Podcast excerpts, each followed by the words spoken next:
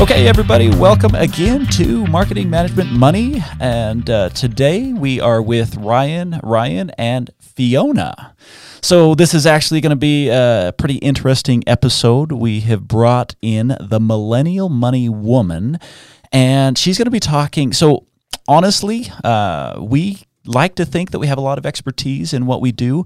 One of the things that we lack in is uh, ownership of a female business. Uh, I don't know, Owens, if you uh, ever- Well, I mean, I have my moments, but most of the time not. yeah. So neither of us have ever owned a uh, female business, uh, but Fiona with the Millennial Money Woman has. So uh, she actually.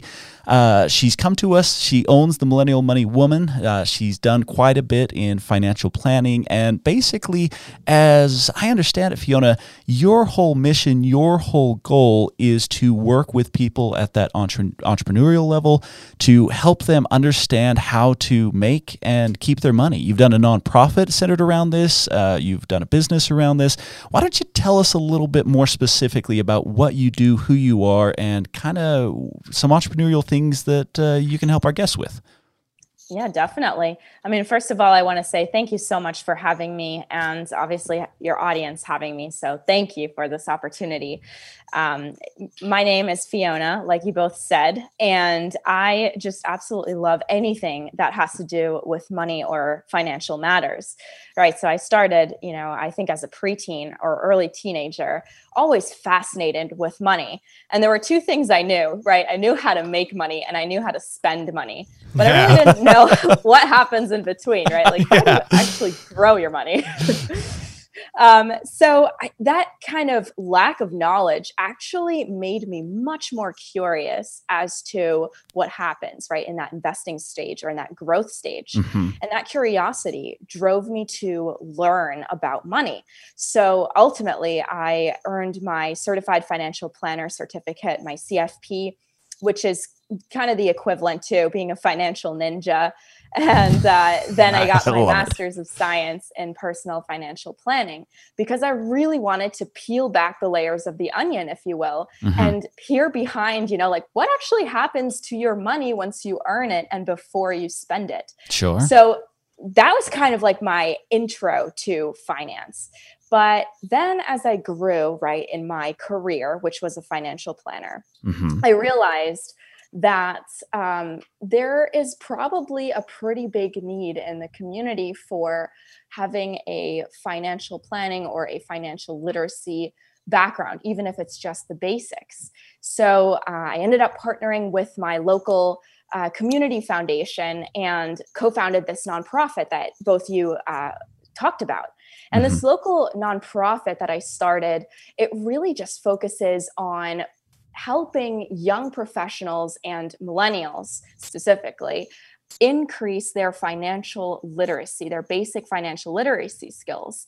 And you know, the people that I mentor, they are extremely intelligent and bright across so many different industries.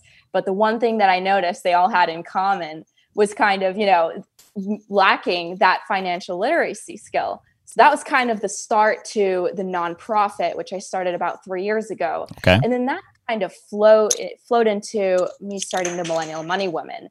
And um, you know that has been such a fantastic journey as it relates to the entrepreneurial experience, obviously, and really just knowing that someone is reading, you know, my blog articles and the information I'm providing, and hopefully I'm making a positive impact on their financial lives. And you know that's what I'd love to share with your audience, kind of you know the ups and downs of entrepreneurship. Um, obviously, also talking about the nonprofit, and then you know, kind of diving into the depths of how the pandemic, how COVID actually was the propeller, kind of the impetus, if you will, to not only having me start my business, but also others starting their own businesses. Yeah, and there there's a lot that we can cover here, and so we're gonna dive right in and kind of just just jumpstart this episode. So, you know, you've talked about some of your experiences with getting started up, and I'd like you to to share some of the some of the things that you know, like if I were to just pin you down and say, okay, I want to know the top one, two, or three things that you wish you could tell every entrepreneur who's getting ready to start a business. Like these are these are the words of wisdom that they just need to know right off the bat. Where would you start them? What would you tell them that they need to know and they need to understand? Definitely. Um, the top three things I think that I wish I knew, right, when I started my business was one that it is not a smooth ride, right? Like y- you want to think of success as linear. But the fact is, as an entrepreneur, there is no such thing as linear. It's going to go in upside down loops and really, really deep drops. It's going to go in plateaus. And then, you know, ultimately, if you look at it from a longer term perspective, okay, you'll see that slight incline. But if you think you're going to get from point A to point B, point B being that success point, you are very, very mistaken. And, you know, I think that's part of the benefit, though, of being an entrepreneur because you kind of get to experience the ups and the downs. And I think the downs really help you appreciate the ups later in your life. Yeah. Um, so I wouldn't necessarily consider, you know, those major gaps in possibly profitability, for example, as a negative, but it's just something that's part of the journey. Mm-hmm. And as an entrepreneur, I think you really get to appreciate the journey itself and not so much the destination. Sure. This, yeah the second thing I I, I kind of wish I realized this earlier, quite frankly, is that there are going to be so many naysayers out there. I mean, I think, quite frankly, the reason why there are so many people that say no to you or that say that you're not going to make it, that your business is going to fail or your idea isn't going to be fruitful is because, you know, a couple of factors. One, they could possibly be jealous Two, they wish they were you and had the ability and the risk to actually drop their salary jobs and start a business oh, on their own. Oh, and, and there's so much to that. I mean, that's yeah. that's scary territory. That's a big deal. Not everybody's ready for that. That's so true. Yeah, people really aren't ready for that. And I think that as you start your mental preparation in your journey as an entrepreneur, you really do have to get ready for those no's because there will be many, many no's. But it really all takes that, it just takes one yes to make you successful and make you go on your journey. Mm-hmm. In the end, it's all about self motivation and focusing on your long term goals, right? So, as an entrepreneur, for example, what I ended up doing when I started my business, I actually physically wrote down my top three goals that I wanted in the short term. Okay. A, I, I wrote down what my um, goal in terms of writing my blog articles. How many blog articles will I be writing each week?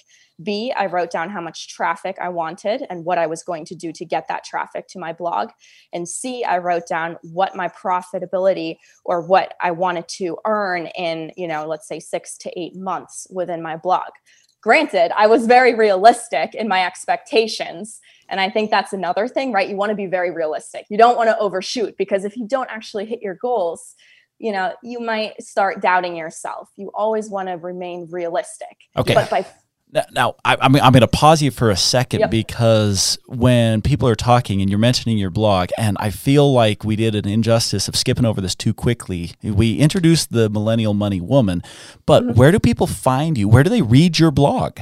Because I think that as our listeners are getting into this, they're going to want to get on this blog. And so, will you? Will you? I'm going to interject that in. Let them know where the blog is, is going to be located. And then I want to get back to how successful were you on pegging those realistic goals? Definitely. Um, so you can always find me on the millennialmoneywoman.com. So that is my website name. And there is on one of the tabs at, right at the top, you'll see blog. And in that blog, I discuss, you know, anything that you can do to make money, to save money, or to get out of debt. Um, if you're a Twitter user, you can always find me on Twitter with uh, my handle at the underscore MMW. And if you prefer Pinterest, it's going to be the Millennial Money Woman. And, and I have to say, really quick, I was exquisitely impressed with your Pinterest page. I, I got, jumped on and checked it out, and I was like, holy cow, this is beautiful and it is so organized. I loved it. I, I think the correct terminology was we were exquisitely um, uh, shamed with how yeah how much better it looked than anything we put out there. For sure. Well, thank you for your kind words. I appreciate it. well, if you're if you're a Pinterest user and you're listening to this, jump on and check it out. It is immaculate. You'll love it. Okay, so uh, we, we we interrupted you, but let's go back to you were doing your goals. How successful were you in in pegging that? Because you know I've told businesses, hey, you got to have the end in mind. You got to put some goals down. You got to know what you're wanting, and I find that they have a hard time you know they're they're all over the board with this and it almost becomes a fruitless activity because they don't have some of the key ingredients that they need to have to make that goal planning process, that vision process work for them. And this seems like an area where you excel. So, how did you do and what can you recommend for others? Yeah, sure. I mean, to be very honest, the first, I mean, I just bombed my goals, right? I did. Okay, I so everyone's human. I absolutely failed my goals. the first time I was, that's why I said in the beginning, you know, try to be realistic with your expectations. I was not realistic with my expectations. Oh, okay. Okay. yeah. Even though I thought I would be, right? I mean, I, I did my research. I figured I was going to hit this many viewers on my website um, in three months. And to be very honest, I completely underestimated the power of Google and also the power of social media. And instead, I put my effort into just writing my blog posts. So okay. I realized, okay, you know, I underestimated my goal. I didn't do very well. I completely bombed it. What am I going to do to A, redo my goals for the next three months, and B, actually make them realistic and catch them, actually achieve them? So that's when I really started to redo and pivot my strategy to accomplish those goals. And that really included not only working on my blogs, but for example, focusing on SEO content, focusing on social media. So, as you suggested, right, the Pinterest, I really focused on the Pinterest algorithm. I mm-hmm. read more about the Twitter algorithm, et cetera. So, you know, I think everyone is going to kind of have those downs and feel like, oh my gosh, I completely bombed my goals the first time around. But you need to figure out why you bombed them and then pivot your strategy so you can recollect yourself and achieve your future goals. I feel like you touched on several really big things right there. Uh, and I just want to jump back really quick, if I may, to uh, something that I think is really, really important. Um, because, you know, we, we say often that it, it kind of takes a special breed to be successful and, and jump into entrepreneurship uh, or entrepreneurialism. You have to be a little bit crazy, right? But I think you just called our guest crazy. I think that applies to all of our listeners as well, right? but it, it, in all honesty, like what you said, I, I loved it so much because um, all too often you see people jump into entrepreneurship and then they they see their goals fail, whatever their goal goals are or timelines that they've set, they see those fail, but then they just lean into them harder, they push into them harder, and they don't evaluate why um, why they failed or what that why there wasn't success there, and they don't try to pivot either. And so it's they're just leaning into this something that's that's not working, and ultimately, whether that's you know three months or three years or twenty years, they just end up giving up, and they've left this just kind of a failed attempt, really, in shambles and like, well, it didn't work, and they walk away from it. Yeah. And I think that's such a shame. So I love the fact that you bring that up. Like, you have to evaluate it. You have to look at it. Setting goals, yeah, is important. Being realistic, absolutely is important, but also taking the time to evaluate that and being honest with yourself and pivoting where you need to pivot. Like those are great things. I love that that's part of your process. Thank you. Thank you yeah, you know, it was it wasn't easy. I mean, I, am going to be honest, and it still isn't easy. Yeah, you know, but it, it's I guess it's really just the journey, and I think you know, as you learn a little bit more about the entrepreneurial mindset, like what actually makes entrepreneurs like you know Elon Musk or some of those other big names out there why are they so successful when for example again elon i think he lived off of hot dogs and oranges in the beginning like yeah how, how are they able to become so successful and you know i think part of that like you said kind of has to do with resilience right so they fail forward even right. though there is maybe a missed opportunity or something that they completely bombed at and failed miserably right. you know they pick up the pieces they analyze what they did wrong what they could have done better and then they slowly grow. They make small incremental changes for the better. Now, okay, so this is something that I really want to have you touch on. And the reason I want to have you touch on it is because we lack expertise in this. How has it been trying to be resilient as a female entrepreneur? Do you feel like that changes the dynamic of entrepreneurship, you know, for for those who are trying to get started?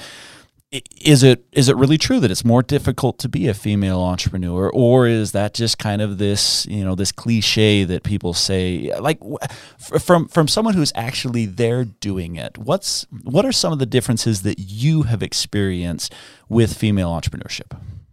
That's a great question ryan. So i think that one of the things that is really difficult for females at least in entrepreneurship um, you know, taking for myself. It's just that uncertainty factor and that doubt factor. I think a lot of times females, um, especially myself, right, where when we see failure, we really get down on ourselves. Like, what did I do wrong? I'm a failure. It's not the out, outside lying circumstance that possibly yeah. was the failure. It's me that's the failure. And so they really internalize it, right? And i think the fact that they truly internalize this this sense of you know i guess regret and um, possibly letting others down such as their family could potentially lead them to not uh, extracting the maximum out of themselves and the business. Now, that being said, though, uh, female entrepreneurship really has increased by 3,000% since 1972. Uh, and it's, I, yeah. I knew it was staggering. a big number. I didn't realize yeah. it was that big. That's it's insane. staggering. It, and you know female entrepreneurs own every four out of 10 businesses in america so they have definitely wow. you know obviously okay. yeah it's it surprised me too when i saw these statistics but um, obviously, they've taken a huge turn, they've made a huge U turn, and now they're going for the better. But I think that, again, that self doubt and the fact also uh, that they have to spend a little bit more time dedicated to the family. I think on average, females spend about six plus hours doing household chores, chores and about three plus hours doing childcare um, duties. That also filters into taking away time from their business. So mm-hmm. all of these little external factors, right? They kind of play into why possibly some females might not excel as much as males in entrepreneurship, but I think down the road, the fact that females get that flexibility by being their own boss um, is is a huge, huge factor why so many are flocking to running their own business. Mm-hmm. Um, I read the statistic actually where 74% of females say that flexibility is more important than earning money. And that actually really shocked me.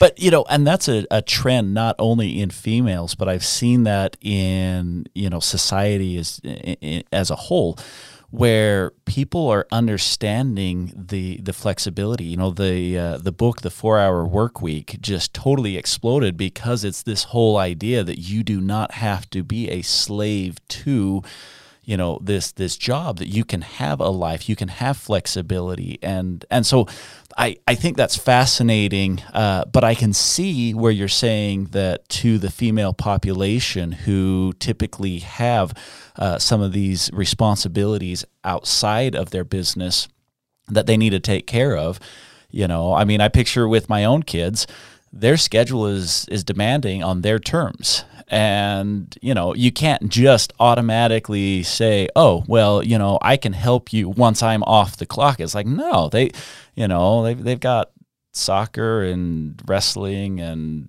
yeah. who knows music. I mean going on right the, during the middle of the workday. Yeah Right. And so so that, that that's really interesting. You make a, a, great point the fact that the world really is changing now with COVID, right? Especially where mm-hmm. a lot more businesses and jobs are working from home. So that added flexibility really does promote uh, an entrepreneurial sense between both men and women. Sure. Yeah.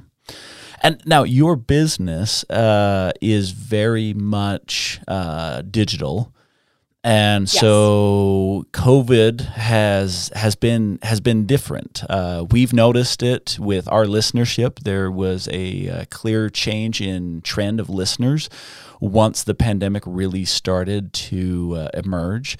Uh, what what have you experienced, or what things have you noticed? Uh, and it, maybe not necessarily with your own business, but just in general. What what things can you share with entrepreneurs uh, about dealing with the situation we're in? I mean, I think COVID was such a great example for those that do have that entrepreneurial mindset and that seed, right? They they knew they wanted to start a business, but maybe they were a little indecisive and didn't know when. Well, I think COVID really was that impetus, that turning point. And I think about 96% of new entrepreneurs say that the pandemic itself was the motivating factor for them to start their business. Oh, And that's interesting. I- I mean, yeah, I, when I read that, I was I was astonished. I mean, it's just it just shows that we were all waiting for some type of opportunity that would present itself to us to literally take the bull by the horns and create our own opportunity out of that. Um, I think about four, three out of four small business founders were actually owners that were employed before the pandemic and some of those people lost their jobs and instead of Mhm. you know muttering or crying or being depressed they took the situation in their own hands and now they are small business owners and they're running their own company which is just amazing Yeah. People are pulling themselves up by their bootstraps rather than waiting around for the next handout or or what have you. That's right. And, you know, that's why I think a lot of businesses that started during the COVID crisis were or are actually going to exemplify those businesses that will stay along for the long run. Oh, those yeah. are the ones where, you know, the business owners, they're extremely motivated to do something that they wanted to do pre COVID. And now they have the opportunity and they're going to keep running with this, right? They're going to keep running past COVID. Yeah. Well, and I think in a lot of cases, there's I, I've seen people that have these what what we like to call golden handcuffs. That it's like they have this great paying job, you know, they've got this cush lifestyle, and you know, it's like, man, I really want to do this entrepreneurial venture, but I can't take that time off, or I, you know, it's not can't, it's I'm not willing to put this comfort aside for this thing that may or may not work ultimately, mm-hmm. right? And so then you have something come in like COVID and completely mixes that up and brings in this whole new element of uncertainty or you know whether that's you've lost your job or you may lose your job or you're you're getting cut on hours or what have you. And all of a sudden it's like hey this risk compared to that risk there's there's not such a great discrepancy anymore. And so all of a sudden it's this opportunity that is available to us now without having to sacrifice the comfort ultimately That's exactly right. You know, I had a I had a really really good friend of mine, business partner too. Um, she ran, or sh- she was employed, salaried before um, by a major university to be uh, a, uh philanthropy, like a, a donor specialist, right? Oh, so yeah. she got Uh-huh. those donors donors coming to the university, and Yeah. she made quite a good amount of money, right? Those Oh, yeah, golden bet. handcuffs. And she just you bring in money and you make a lot of money that's exactly right. Yeah. But she at some point told me, you know, she's just had it. She just doesn't want to keep doing this because she's traveling, I don't know, 80 hours a week. She's away from her family, right? She's completely tired because she has to do overtime, etc. yeah And COVID presented itself. And she actually decided to leave her job. And now she runs her own consulting company. And she's making more money Nice. than she Yeah. did before. It's Yeah. just unbelievable. right Yeah, that's amazing. Yeah. So we we're we're getting to uh, about the end here, and I I honestly, first off, I do want to say how how much it's been enjoyable to just get your insight. We've covered a lot of topics. And I wish that we could have gone in depth. I mean, any one of those topics we could have done a full episode on. yeah But before we wrap up, I, I am going to ask this final uh, kind of thought uh, or insight from you. And that is let's jump back to what you do and your business. So you've got your nonprofit that you're engaged in, you've got the uh, business that you own. and you've got your expertise in helping people with their their money. So kind of kind of wrap it up with okay, what if people, you know, if, if they're interested in connecting with you, if they want to learn more, is there something critical about what you do that we haven't had a chance to touch on? Uh, just give us some, some final thoughts here about you and what you do so that any of our listeners who are really into what you're talking about can have that next step or engagement or whatever it is that they want to do the follow up with you. Definitely. So I think, eh, as you all know, I really enjoy finance. And finance is an essential topic, and not just your personal life, but it also relates to your business life, especially if you're considering to be an entrepreneur, for example.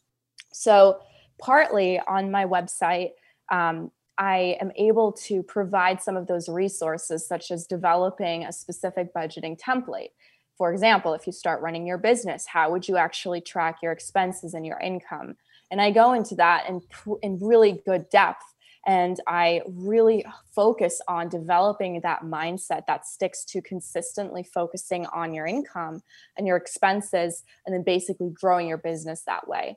The second aspect relates more to a personal uh, topic, and that is more so just starting with investing, right? So I think a lot of people um, might neglect the fact that they could be investors without having to be day traders necessarily. Mm-hmm. So I, I just want to make sure I also leave your audience with the fact that, you know, investing is never too late to start. You can always start today. Um, and even if it's $5 a day, start now and consider it for the long term. It's going to help your personal goals as well as your business goals. Well, and a lot of entrepreneurs, they uh, oftentimes give up the comfort of like a retirement fund or those types of, uh, you know, aspects.